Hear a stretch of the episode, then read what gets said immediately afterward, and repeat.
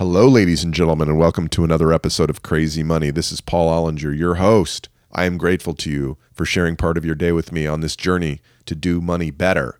This week's guest has a message for you. Your stuff isn't making you happy. Less is more, and downsizing doesn't have to suck. That's actually three messages, but they're all related. I'm going to tell you a little bit more about Graham Hill, who is the founder of Life Edited I'm going to tell you a little bit more about him. He also has two TED Talks that have been viewed over 7 million times. 7 million. I'm going to tell you more about him after I set a little context for our discussion about the way we live as Americans, about the about the way we live in our homes as Americans. Maybe Canadians too. I don't know. I don't have data for them, but I do have data for Americans. Consider this about big houses, folks, about individual sprawl. The average house, the average new house today, according to the U.S. Department of Housing and Urban Development in 2015, the average new house today is 1,000 square feet larger than it was in 1973. Okay? Listen to this. In 1973, the average new house was 1,660 square feet, and it was there to provide housing for 3.01 persons. I don't know what 0.01 of a person is, but Let's roll with it for now. That meant that each person, the on average, there was 551 square feet per person in the new house in 1973. In 2015, the average new house is 2,687 square feet, and it provides shelter for 2.54 persons. That's 1,057 square feet per person. It's a 60% in overall square footage and almost a doubling of square footage per people living in those homes. What's happened in that time? Have people gotten larger? Well, yes, they have, but that's a whole other story. We're building way bigger houses with way more stuff in it than we ever have in the past. Consider this bathrooms. In 1978, 74% of homes of new housing had two bathrooms or fewer. In 2015, 86% of houses have 2.5 bathrooms or more. So we have sprawled, ladies and gentlemen. We have we have collectively decided the marketplace has decided that we want a lot more space. When you have a bigger house, what does it mean? It means you consume more heating and air conditioning. It means you have more toilets that consume more water. Maybe you don't go to the bathroom any more than you did in 1973. Well, I was four in 1973. I went to the bathroom a lot back then. But when your toilets are running, you're using more water. Okay. So what else do you do? You buy more furniture, you buy more art, you buy more things to put on the floor, rugs or carpets or whatever. So we're just consuming tons more stuff, and our houses are getting bigger. And look, I get it. You know, like when I was a kid, there's I think there's two big things. I'm speaking as a guy, by the way. Two big things to demonstrate your status in the world. The first thing you got to get is a cool car, right? So when you're when you finally start making a little bit of money, you get out of school, you start making some money. What do you do if you don't live in New York or you, where you don't need a car? You buy a cool car, and that tells people, oh look, he's got a car. He's he's making decent money. He's got a he's got a cool car. And then what do you do? You're a little bit older. You're ready to settle down. You buy a big ass house. That should be the name of this week's episode Americans in Our Big Ass Houses. And it's understandable. It is, quote unquote, the American dream. And our laws and our tax benefits are written such that it favors and encourages Americans to buy as big a house as they possibly can. This doesn't necessarily make us any happier. It just means we have more stuff to deal with on a daily basis. So let's get back to Graham Hill. Graham is a successful entrepreneur. He founded or co founded, ran, and then sold both Sitewerks and TreeHugger.com which he sold to Discovery Communications. By the way, Graham should not be confused with the legendary Formula One driver, the latter Graham Hill having been dead for over 40 years. So this is not the dead Graham Hill who raced cars. This is Graham Hill, who has also co founded Life Edited. What does Life Edited mean? Means to edit yourself, your positions, and your wants down considerably to achieve many benefits, including less chaos in your brain, more time for productive and happy living, and reducing your footprint on the planet. All those carpets, all that heat, all that stuff affects the planet. Now, listen, while some of these topics have been politicized. This is not a political conversation. This conversation is about how we, as individuals, as consumers, can create the right kind of living space for ourselves and for our family that really optimizes our happiness. This isn't about trying to prove how austere we can live. It's basically trying to say, how much do we need, making conscious choices about consuming the things that are really going to lead to our happiness. And by the way, when you look at some of the links to the apartments that Graham and his team at Life Edited have designed, including his 350 square foot apartment in New York City, links to which are in the show notes, and his 1,000 square foot house in Maui, these things are beautiful. They are gorgeously designed and proof that less can actually be more, that there is actually significant benefit to downsizing our lives. And kind of like how Tesla came to the market with a more environmentally friendly product that was all about performance and awesomeness. Graham's small footprint architecture demonstrates that you can live quite well in a beautifully designed environment while reducing your impact on the planet and the chaos in your brain that's caused when you have too much stuff in your life. So, this, ladies and gentlemen, is Graham Hill of Life Edited. So, it wasn't like a huge eureka, it just sort of happened over time. When you design something thoughtfully based around your needs and it's high quality and it's terrific. Like I love that place. And you know, I don't know, maybe I'm weird and that I somehow feel like I've largely avoided the status sort of affliction. Like I just I've made money. I've sold a couple companies, but I don't feel like I need to have some ginormous mansion to show people that I have money and I'm very happy there. My name is Paul Ollinger. I'm a stand up comedian with a background in the corporate world. I hit the lottery when I worked at a small company called Facebook. I'm fascinated with money, why we're so obsessed with it, and how it makes us happy or not. Welcome to Crazy Money. Hello, everyone, and welcome back to the Crazy Money Podcast. I am Paul Ollinger. Joining me today is Graham Hill, founder of Life Edited and treehugger.com. Graham, welcome to the podcast. Thanks for having me. So, treehugger.com, does this make you some kind of crazy hippie guy?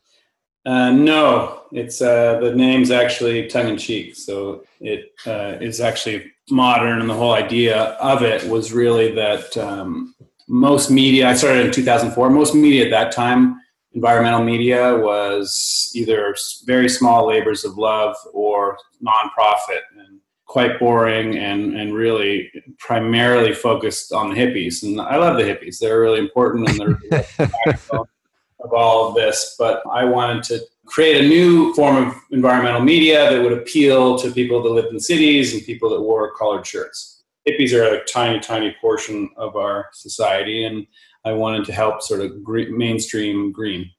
I love it. So, Life Edited and Tree Hugger have some things in common. Tell me about what you do, what your mission is, and why you started both these entities. Um, so Tree Hugger, I mean, I began to give you the reasons there, but it was mostly that I just found that environmental media was was all about inspiring by fear, and it was all uh-huh. about stopping things, and it was very focused, as I said, on the hippies and not designed forward. And so I wanted something that, in my mind and from my research, I could see there's this incredible green world out there that was actually really tech forward, uh, pro business, and aspirational and cool and fun and exciting and, and about yes and about and so I wanted to do something that was about inspiring by hope that was really designed forward and that, that would appeal to someone who lived in the city and that sort of stuff. And so that, that's really where Tree Hugger came from. And it, it, was one of the very early blogs. My friend Nick Denton of Gawker Media had a, a, couple going at that point, and he really pushed me to do it. I had had the idea years before in like 2000, but the blog technology is really what enabled it to happen. And I just, I was lucky to be in the right place at the right time, and um, all the blogs were very incestuous and cross-linking, and so so very quickly we were the biggest green site on the web, and, and uh, had had that uh, maintained that for a couple years at least until the big guys got into the game. You eventually sold that company, correct? Yeah, I sold it in uh, amazingly in 2007 to Discovery, and it's still going strong. Yeah, yeah. I guess I sold it 12 years ago. Can you tell us a little bit more about what Life Edited is, why you started it, and, and, and what your mission is? Sure. I mean, the, the, my basic focus for the last decade, uh, roughly, has been around small living. And so Life Edited was the venue for that. So we're, you know, small living evangelists in general and, and, and shared a lot via lifeedited.com and our various social media channels and, and my speaking. And, and then we did a bunch of architecture, like design for a bunch of personal projects, three of them and then a bunch of stuff for clients. And and and the basic premise of Life Edited is an environmental one, and a financial one, and a happiness one. And the, the, what we believe is that Americans in particular, and, and much of the world, but Americans in particular, North Americans, have supersized themselves over the last uh, half century or so. So we've gone from thousand square foot average homes to 2,700, and we have smaller families. So it's about three times the amount of space per person that we used to have. Um, but that has not helped our finances. We actually have a lot more debt than ever. Um, it certainly hasn't helped our environmental footprints. We use about four times the energy we used to. And so our footprints have ballooned. And all this would make some sense if we were happier, but we're not. Happiness levels have flatlined. And so that didn't make sense to me. And when I looked around the world, you can see like Europe, for example, has an uh, their average housing size is a thousand square feet, and I don't I don't hear a lot of people going, "Oh, those poor Europeans and their terrible lifestyles." So the basic premise is that if you apply smart design, technology, and perhaps a little bit of behavior change, that you can live a smaller, smarter life that's going to reduce your environmental footprint uh, by a great deal. Um, will save you some money, and that a smaller life is an easier one to manage, um, and ultimately a happier one. And so that's the basic premise of Life Edited. What drove that expansion of space over the past fifty years? You know, I think as I, I think I don't think we feel bad about ourselves. I, I think that for we've been around for a long time, and I think for the longest time, probably until maybe the mid middle of last century, more was always better. Mm-hmm. Didn't, have, didn't, have, much stuff, but um, at a certain point, more isn't better, and I think we sort of reached that. And so it's hard. It's a it's counterintuitive, but you know there, there's something that just makes sense about having the right amount of stuff. So I don't know if you just think about like the average our houses will have like a living room and a media room. That's like a, very small detail, but if you think about it, it just doesn't it just doesn't make any sense. You don't need those two rooms. You don't need multiple living rooms, and all these things cost you money, and in a way, separate ourselves as well. Like I, do think there's um, fundamentally we are uh, interdependent and, social beings and we need some privacy and some time alone but for the most part we like to be around people in a way if you look at the, the housing housing and how, what we were striving for and still exists to a great to a great extent so the suburban lifestyle is you're spending a bunch of time driving you know from your work alone in your car and then you come into perhaps a gated community and then you come into your you know garage and then you come into your house and your house is so big that your whole family is spread out and then even if you are in the same room you're separated via technology because everyone's on their phones or their iPads or and so it's all very alienating. Right. And separating us and i think we actually do want to be together and so the, the part of the happiness factor is you know you just there's something like you want to be with your family you want to be with your friends you want to be in the same space and, and we're unfortunately attracted to this. I think we're somewhat scared of intimacy, perhaps. Um, so we're attracted to sort of more space, and you know, it's a complicated thing. I think there's also status as a big part of things. Like, but sure. you know, by having a big house, you show people that you're rich, and and that somehow makes you feel better. Although ultimately, it probably doesn't. And, you know, it's, a, it's, a, complicated, uh, it's a complicated thing, but I people that, that live small, that, that have lived big, um, are often very happy that way. That's, that's certainly my experience. The points you're making are very interesting. And one of the reasons I started this podcast and started writing about the topic of what happens when you make money and buy stuff is because I went through I went through this cycle. I'm still in the cycle myself. And I mean, when I grew up, I was one of six kids living in a house with eight people and three toilets. And I always wanted privacy and I always wanted my own toilet. And when I made mm-hmm. some money, I was like, oh, wow, I get to buy a really big house. And I bought a giant house. And now I'm in a house with four people and eight toilets. And one of them is always running. My water bills are crazy. We got more space than we need. And I really didn't know what I was biting off till I owned a big house. And now I'm like, oh wow, well, I don't want to just move to move. But if the house was made of Play-Doh, I would I'd give half of it back to you, you know? Yeah, yeah, exactly. So yeah, you're you're a great you're a great example. I think there are there are a ton of examples. And I, I you know, I did it myself for sure. So is everybody lives in a five thousand square foot house a bad person, or are there are there things that we can do to address the problem without picking up and moving? Yeah, I mean, I think g- generally people can probably live smaller, and as a result, they're going to be happier, save some money, lower their footprints. I think that's that's clear. And so, but you know, it's like different strokes for different folks, and and you know, different people have different ways of living and things that are important to them. And you know, if I'm a build, I'm like I'm like a sculptor or something. Yeah, I might I might need a really big studio. I have welding and all sorts of equipment, and or if I have a huge family, or I don't know.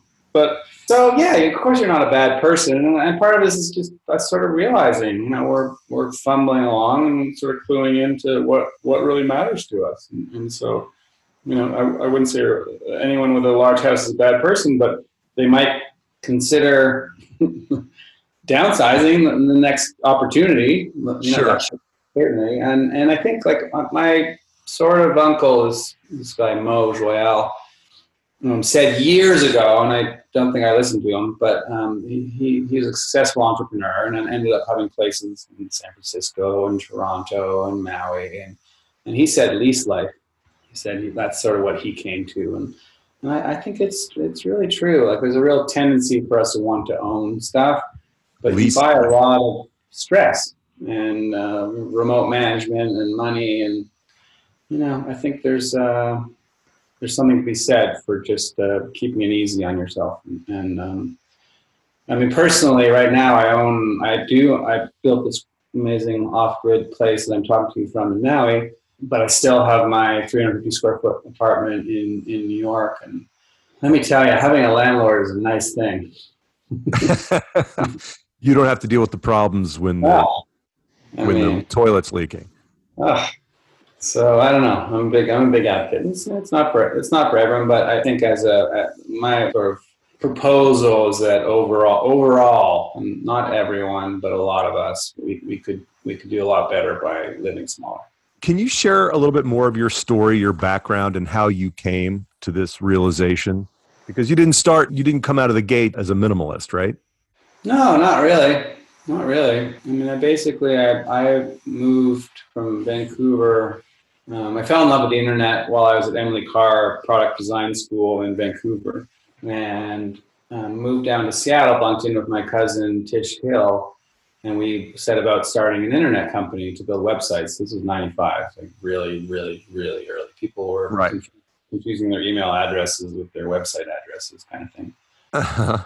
And we did some good work. Got landed a Microsoft job did some good work and sort of went from there to millions of dollars of business from Microsoft, grew, grew it to 60 people over three years and sold it.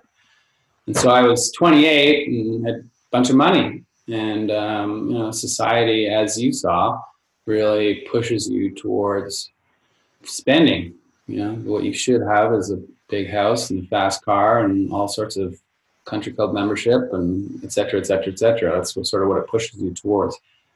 And so I did that and had a 3,500 foot home and nice car and et cetera, et cetera. And then I just ended up, I'd always loved New York and I sort of, I had a breakup and I don't know, I just ended up moving to New York. And um, I started to do the same thing again. I had a big 1,800 square foot loft that I rented and I ended up having a bunch of roommates. And, and then I ended up, I fell in love with a Spanish woman named Olga Sesplugas and, and um, lived in New York for a bit. And then she went back to Barcelona and I followed her and um, moved in with her there to her small place. And, and it was in the back room of, back bedroom, spare bedroom, small, that I started Tree Hugger.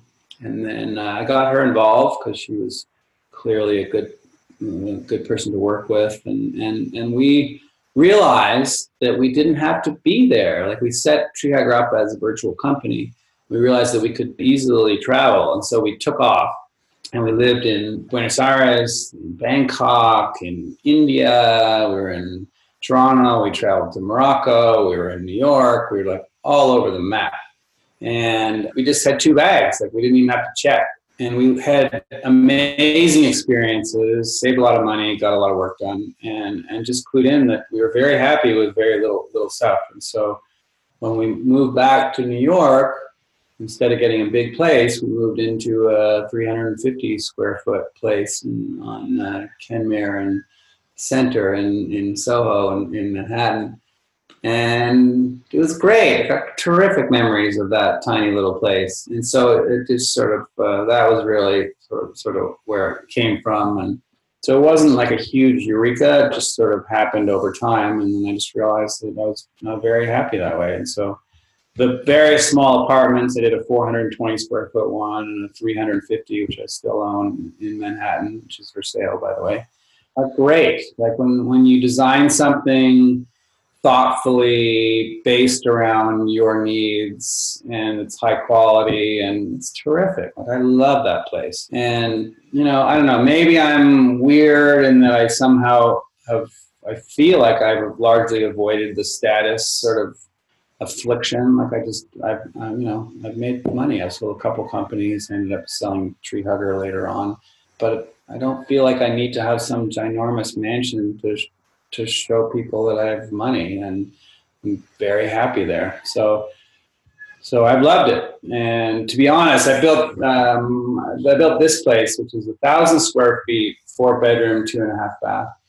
Partly to show you can do it for families, um, and it, the place works amazingly. But it's also much more of a monster because just because it's bigger, it's also in a tropical environment, etc. But um, there's something incredible about a small beautiful apartment and, and editing your stuff down so you, you know where everything is. It's really easy to clean, it's really easy to organize, just everything works. And I love it. Yeah, I've seen pictures of the place on lifeedited.com. That's lifeedited, E-D-I-T-E-D dot com. For our listeners who want to go check it out, the place in New York and the place in Maui are both incredible it's one thing to live that lifestyle. It's another thing to create a business around it. What do you guys do at life edited? Are you an architecture firm? Are you consultants? What do you do? Yeah effectively. I mean i've never i'm sort of i'm taking a little break now because i'm not sure that real estate development is for me. And although i studied architecture i've never wanted to build an architecture firm just because i think it's a really hard way to go. Um, and my hat's off to people that do it. It worked for mike brady. There you go so I'm not sure. I'm, I'm what what's next. that's what we did do. We did basically mostly architecture. We did a little raising money and doing some some uh, buying and selling, some renovating, some real estate, and evangelizing kind of thing. But I don't know. I'm I'm sort of reevaluating, trying to think about what I want to do next. Probably something in the environmental space, but I just I'm not sure I have this have the stomach for it. I think I'm uh, I'm very much a perfectionist, and um, so product design is great because the, the pain of the you know I'm sort of an artist. Like I, I, I really get into something and, and I want it right, and I can really spend. It's stressful, it's painful, and and but at least with a product, um, when you nail it, then you can replicate it hopefully a lot of times and, and it really sort of pays off. Architecture is just unless it's prefab which we are very interested in it's just it's often sort of one off and they're just too many decisions and too much too much to go wrong and i don't know it's just my hat's off to people that can do it but it's it's hard for me. This this house almost killed me. How did it almost kill you it just was such a pro- it just was such a challenge to put together to figure out the design. It's on a, it's on a sloping site. It's you know, right weather. The there's some fantastic people in, in Hawaii. There are also um, some less than fantastic people with terrible work work ethic and terrible mm. communication skills and so it's a real, um, as an sort of largely East Coaster, 20 years in New York, it's like it, it was really challenging to to get this project to happen. Do you think? I mean, you're talking about the pain of making of building something that's really transformational and very different from the way things are done right now. Is there a more practical way for everybody to live smaller than to just pack it all up, throw everything in the dumpster, or recycle everything rather, and uh, you know, move into a 350 square foot apartment? I mean, like, is a less radical approach could that have a more a broader, more effective impact if we all just went if everybody just reduced by 20% instead of oh, trying to absolutely absolutely. And I, I, try to be clear about that. I'm not you know it's like wherever you are if you're living to 5000 okay well you know maybe you can do 3500 like right.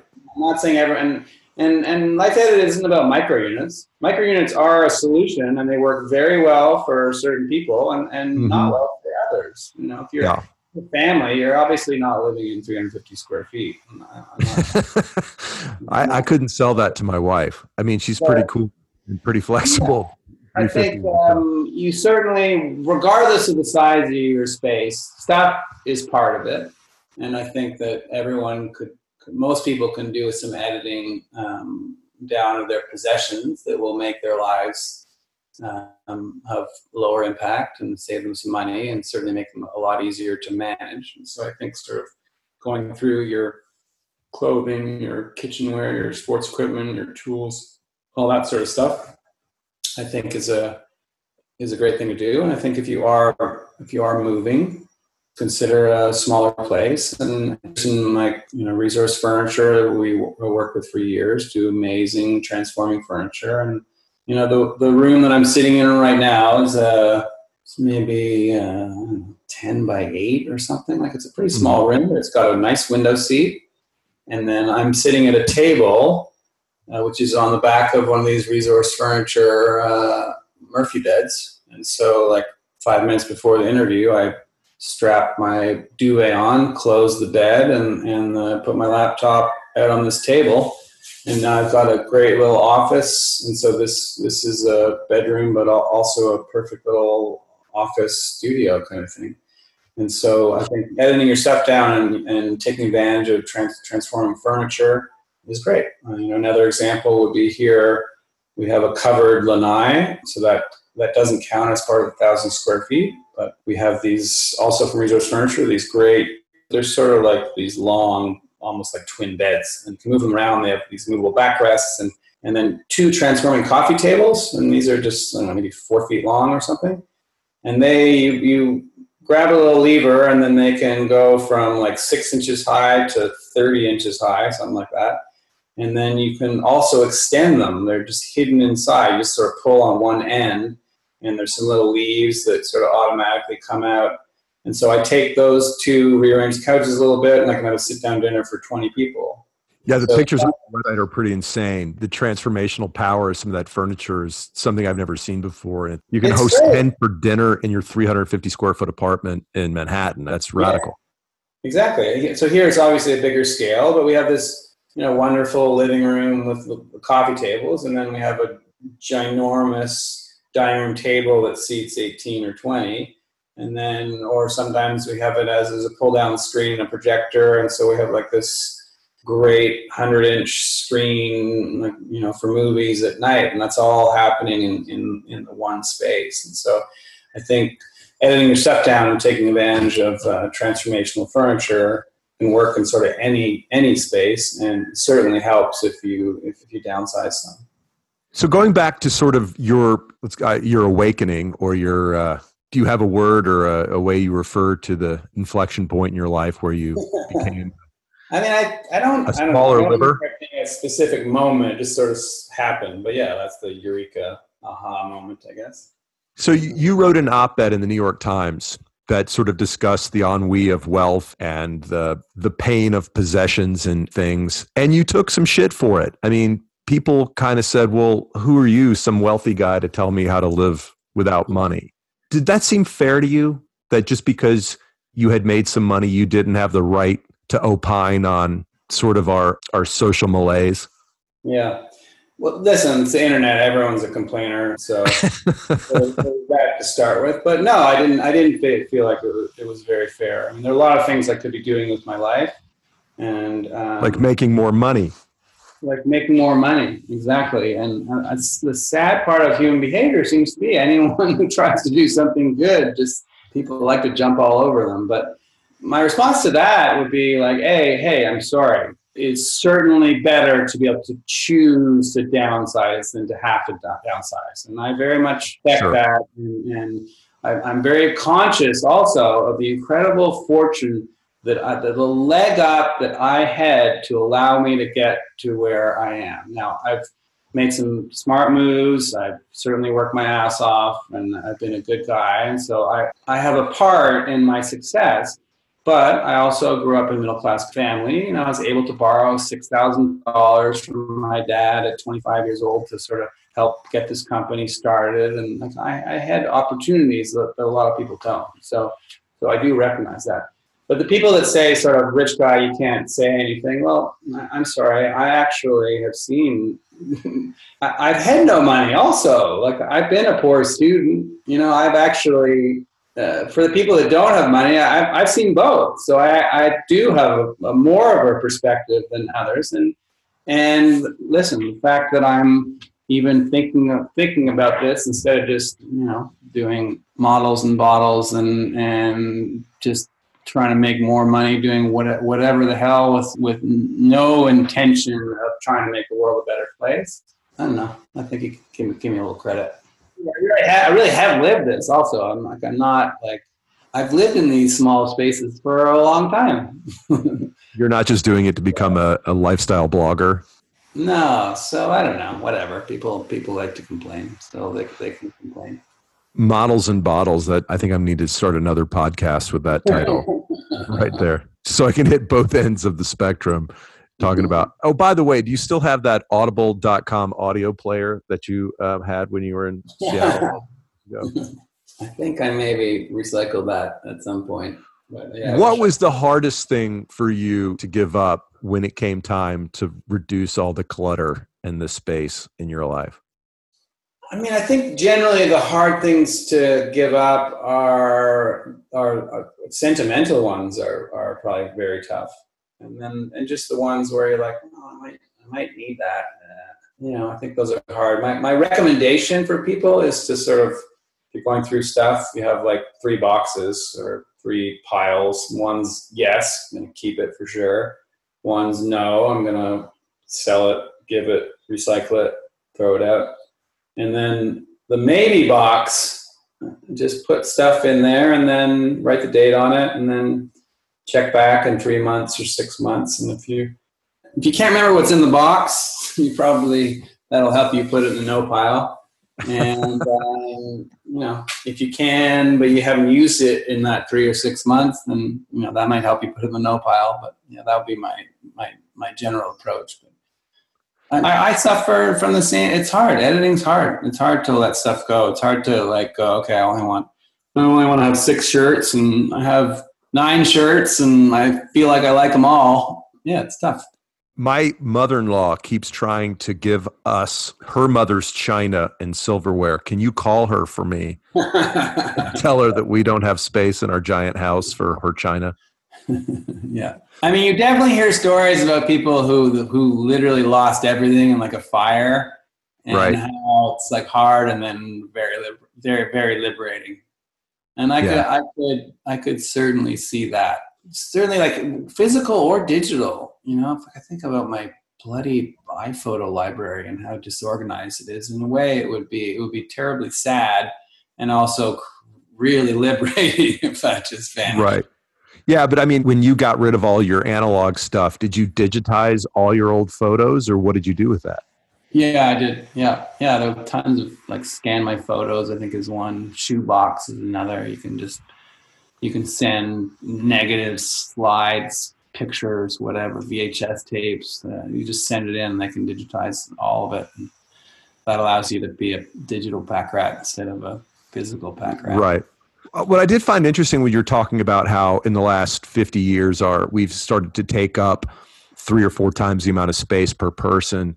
I do think in some ways we don't value some of the trappings of conspicuous consumption that previous generations did, like the china and the silver. And, you know, I mean, like when we got married, it wasn't, I don't even think my wife wanted 15 mm. settings of silver and stuff.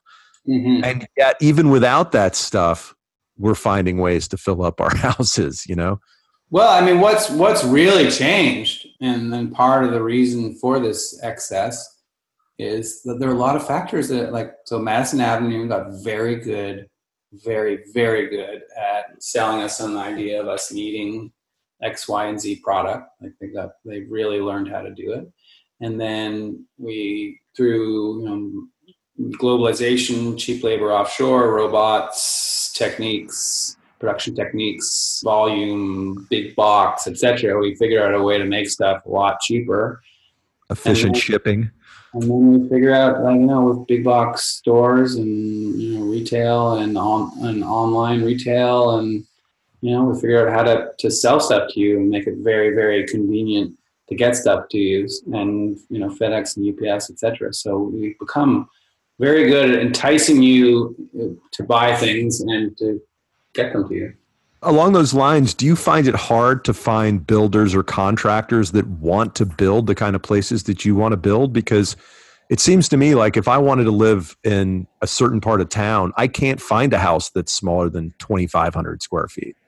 Like builders only want to build, they want to maximize square footage on a lot because that's how they get paid.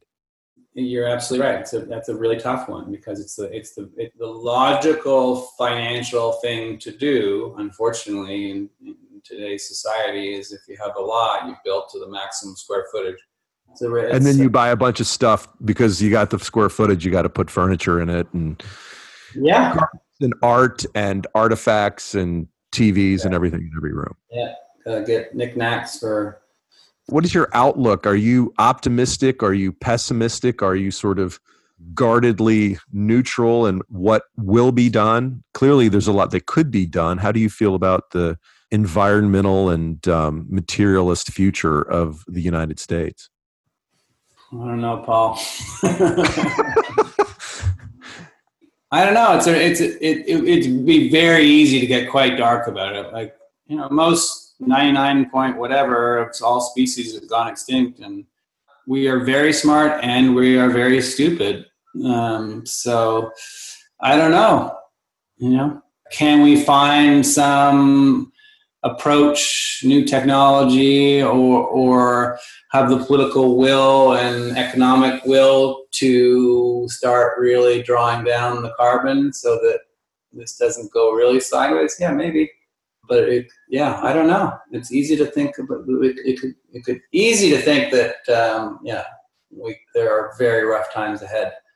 I like to be optimistic, and uh, it's just a really hard problem because it, it, it's the tragedy of the commons. It's the right. You know, does, doesn't really what I do does it really matter that much? You know that that is that's a tough one to deal with.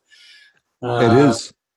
Well, I just was going to say, you know, the the you know, the U.S. has has put more carbon into the air than than most, I believe. I think maybe maybe any, but there we took advantage of that and we built this incredible economy and this lifestyle, etc. And so, you know, it's it's in a way understandable for when we're trying to say, well, come on, India or other uh, countries that are sort of coming up that um, to to lower their footprints, them to be like, "f you guys." Right. In the last 150 years raped and pillaged and and and now now you're just going to turn around and tell us that we have to.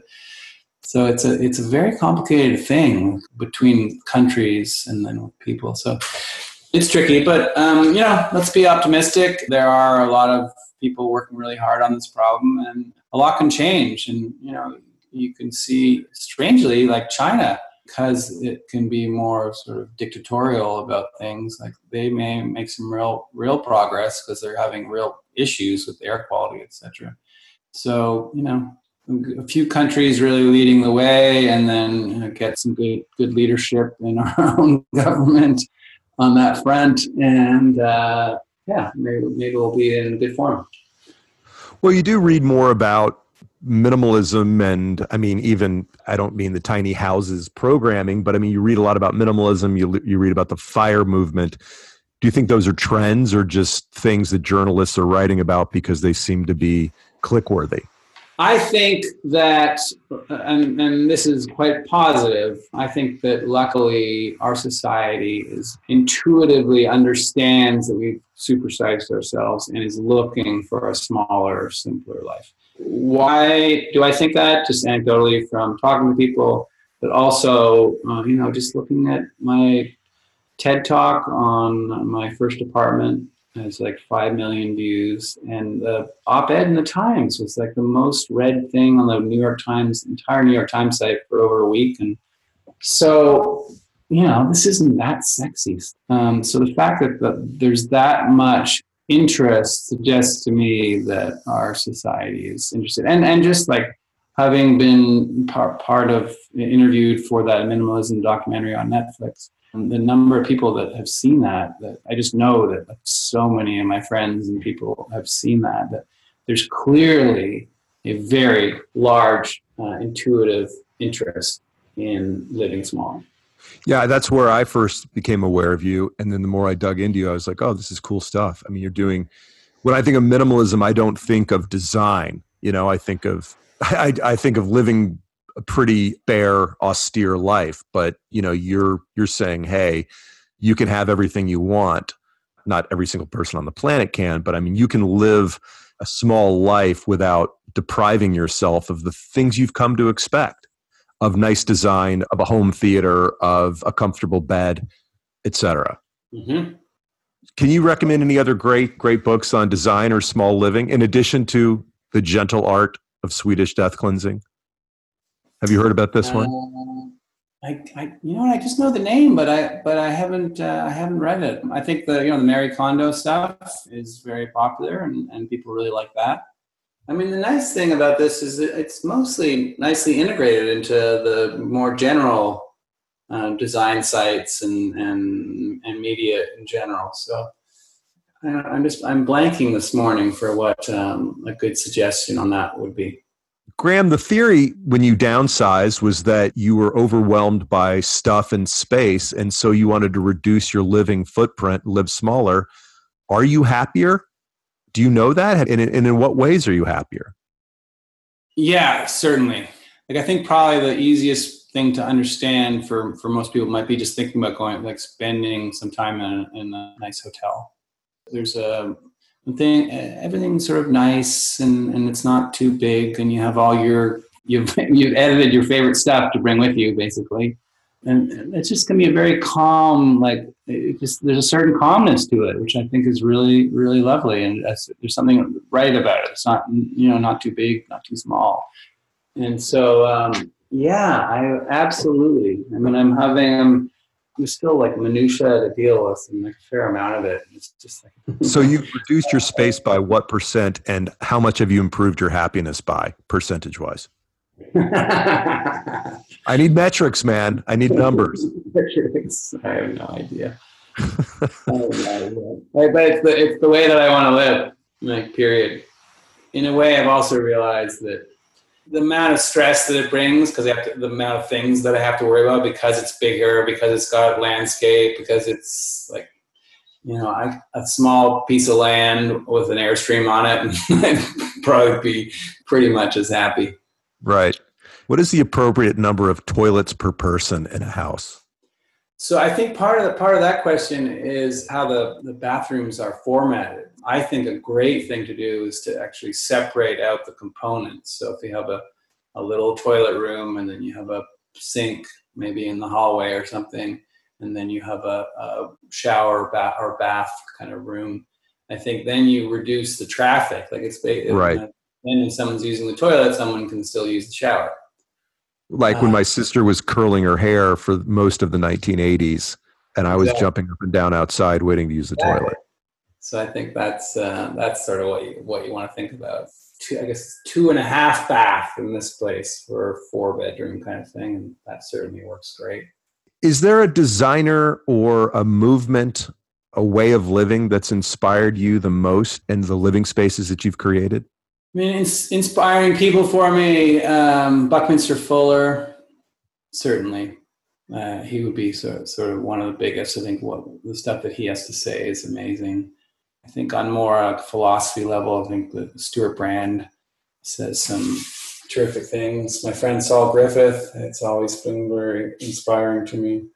My friend Yves Béhar um, does some really cool design work. I mean, the great thing about media these days is there's there's there's so much of it, and you come in contact with so many di- different things, and that it can sort of come really from anywhere.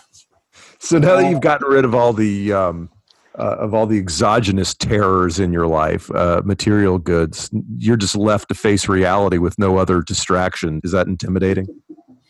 Yeah, that's right. Um, and I I would advocate strongly for uh, a, a meditation practice. It's a great way to just sort of get used to just sitting in what is, and I think that's a very powerful thing. Not having to change anything, but just accepting sort of what is. I do think the, that this also brings up an important topic that we haven't talked about, and that's your digital life.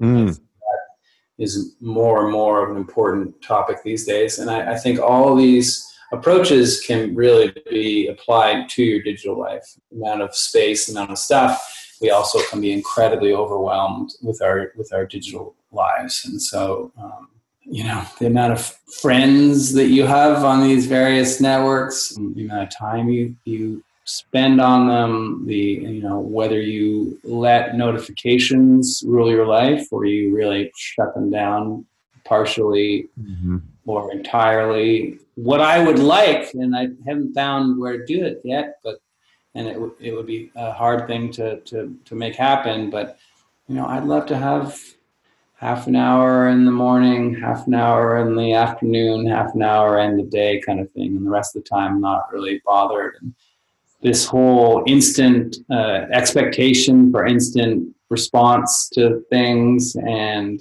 you know the whole thing is ridiculous. We built these crazy distraction machines that just rule our lives that um, you know more and more dinners i'm just blown away or just time with friends just blown away with how much distraction there is with the, with these phones I think it's really it's not good for us. I think if you really tune into to how you feel, generally, if you spend time on social media, it's not necessarily a po- positive thing, and it certainly is a, a time sink that takes you away from like more uh, critical thought and, and, and spending time you know reading books and watching documentaries and like just more in, in-depth focused things versus these little tiny bits of information that yeah it's the whole thing's a nightmare now seems like a pretty good time for me to plug my Instagram account, which is Paul or Ollinger. Please go there and like.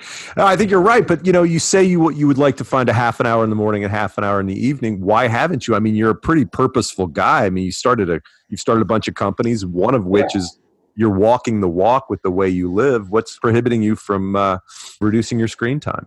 Somewhat the dopamine hits that I get from it, and, right. and, and partially the technology. I mean, what I'm what I was referring to was I was hoping there would be like a setting, so I could just like set. Okay, this is it. Oh, right, yeah. Uh, I could go into airplane mode for those periods, and and mm-hmm. uh, and I certainly should. I think it would make it would make my make my life generally better. I mean, I'm I'm not too bad in, compared to most, I, I would say, right. but I, I and and you know let's not throw the baby out with the bathwater. Like you, you, you, know i am giving a giving an interview on that will be part of a podcast that will be listened to on a phone kind of thing. Like there's some great stuff about it. And and, sure. and you could be following really interesting things and learning. And and uh, there's amazing i think laughter is a very important part of life. And there's some of the funniest things on the internet and, and so there's you know there's some definitely some great parts of social media but I think in the same way we could we've supersized ourselves and uh, we could we could pull that back a lot and I think that would be uh, good for us. Yeah, cool. Well, I agree with you on the meditation, even though I've been meditating for over a year and I'm still an asshole, but I'm, I'm not as much of one as I used to be. It's definitely been, it's definitely been a big contributor to some improvements in my life. So I so I agree with you on that. Well, man, hey Graham, I really appreciate you taking time to talk to us today. Where can people find out more about Life Edited? LifeEdited.com is a full site with a ton of information. that's a great place to look. If you're looking for me to speak, um, I'm represented by uh, APB.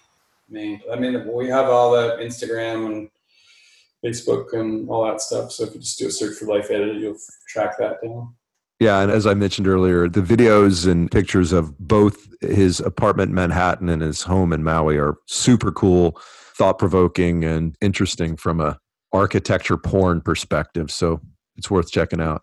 Anything else, Graham, that you wanted to talk about? Yeah, environmental plug. Very unfortunately, a lot of our society thinks if you recycle, that's sort of what it means to be green, but it's actually unfortunately a very small component. And so I would really encourage people to consider if they have a car moving to an electric car. Basically, in all states, you have an option to buy green power. If, if you can't get it through your local utility, you can buy RECs, which are renewable energy credits, which effectively do the same thing, effectively get you green power. And those are some more powerful things that you can do also weekday vegetarianism um, or full vegetarianism is an off, awesome thing to do for your health and for the planet. Um, so those are a few things that are actually powerful and can really reduce your footprint. Um, so, so you can live in a big house and still still have a, a better impact by uh, not eating meat and buying renewable energy credits and reducing what you use, not just recycling what you use. That's right. Well, I hope it's a great day in Hawaii. We appreciate you joining us and look forward to more great things from you in the future. Thanks for your time. Thanks a lot. It was very fun talking to you. There you have it, Graham Hill. Thank you so much, Graham, for your time. Keep doing your great work. Uh, by the way, I want to be honest about my toilets per person ratio. I grew up in a house with three toilets and eight people. That ratio is 0.375. And I now own a house with four people and eight toilets, which is 2.0 toilets per person. And so let's see, what is that? Want to do the math real quick. 2 divided by 0.375 equals that's a 5x increase of my toilets per person. I'm guilty. And the next time we move, we're going to reduce our footprint. I swear, I promise. My head's going to feel so much better when I have a smaller house. Beautifully designed small house because I'm also very, you know, I'm a sensitive, deep person who needs to be around beautiful design. Thank you for listening, everybody. Thank you to Mike Carano, our producer, editor extraordinaire. If you have suggestions for me, shoot me a note paulollinger at gmail.com. Go to my website, paulollinger.com slash events to see where I'll be performing comedy soon, hopefully near you. You can also buy my record album. Well, it's not on vinyl or wax. It's a digital recording of some shows, a show, some jokes I told in New York City West Side Comedy Club. It's called A Live on the Upper West Side. And you can find it on iTunes, Spotify, or wherever you find digital audio content. If you like what we're doing here, please rate us subscribe, write a nice review of the show. I hope you're having a great day. Go out there and do something nice for somebody else. Bye bye.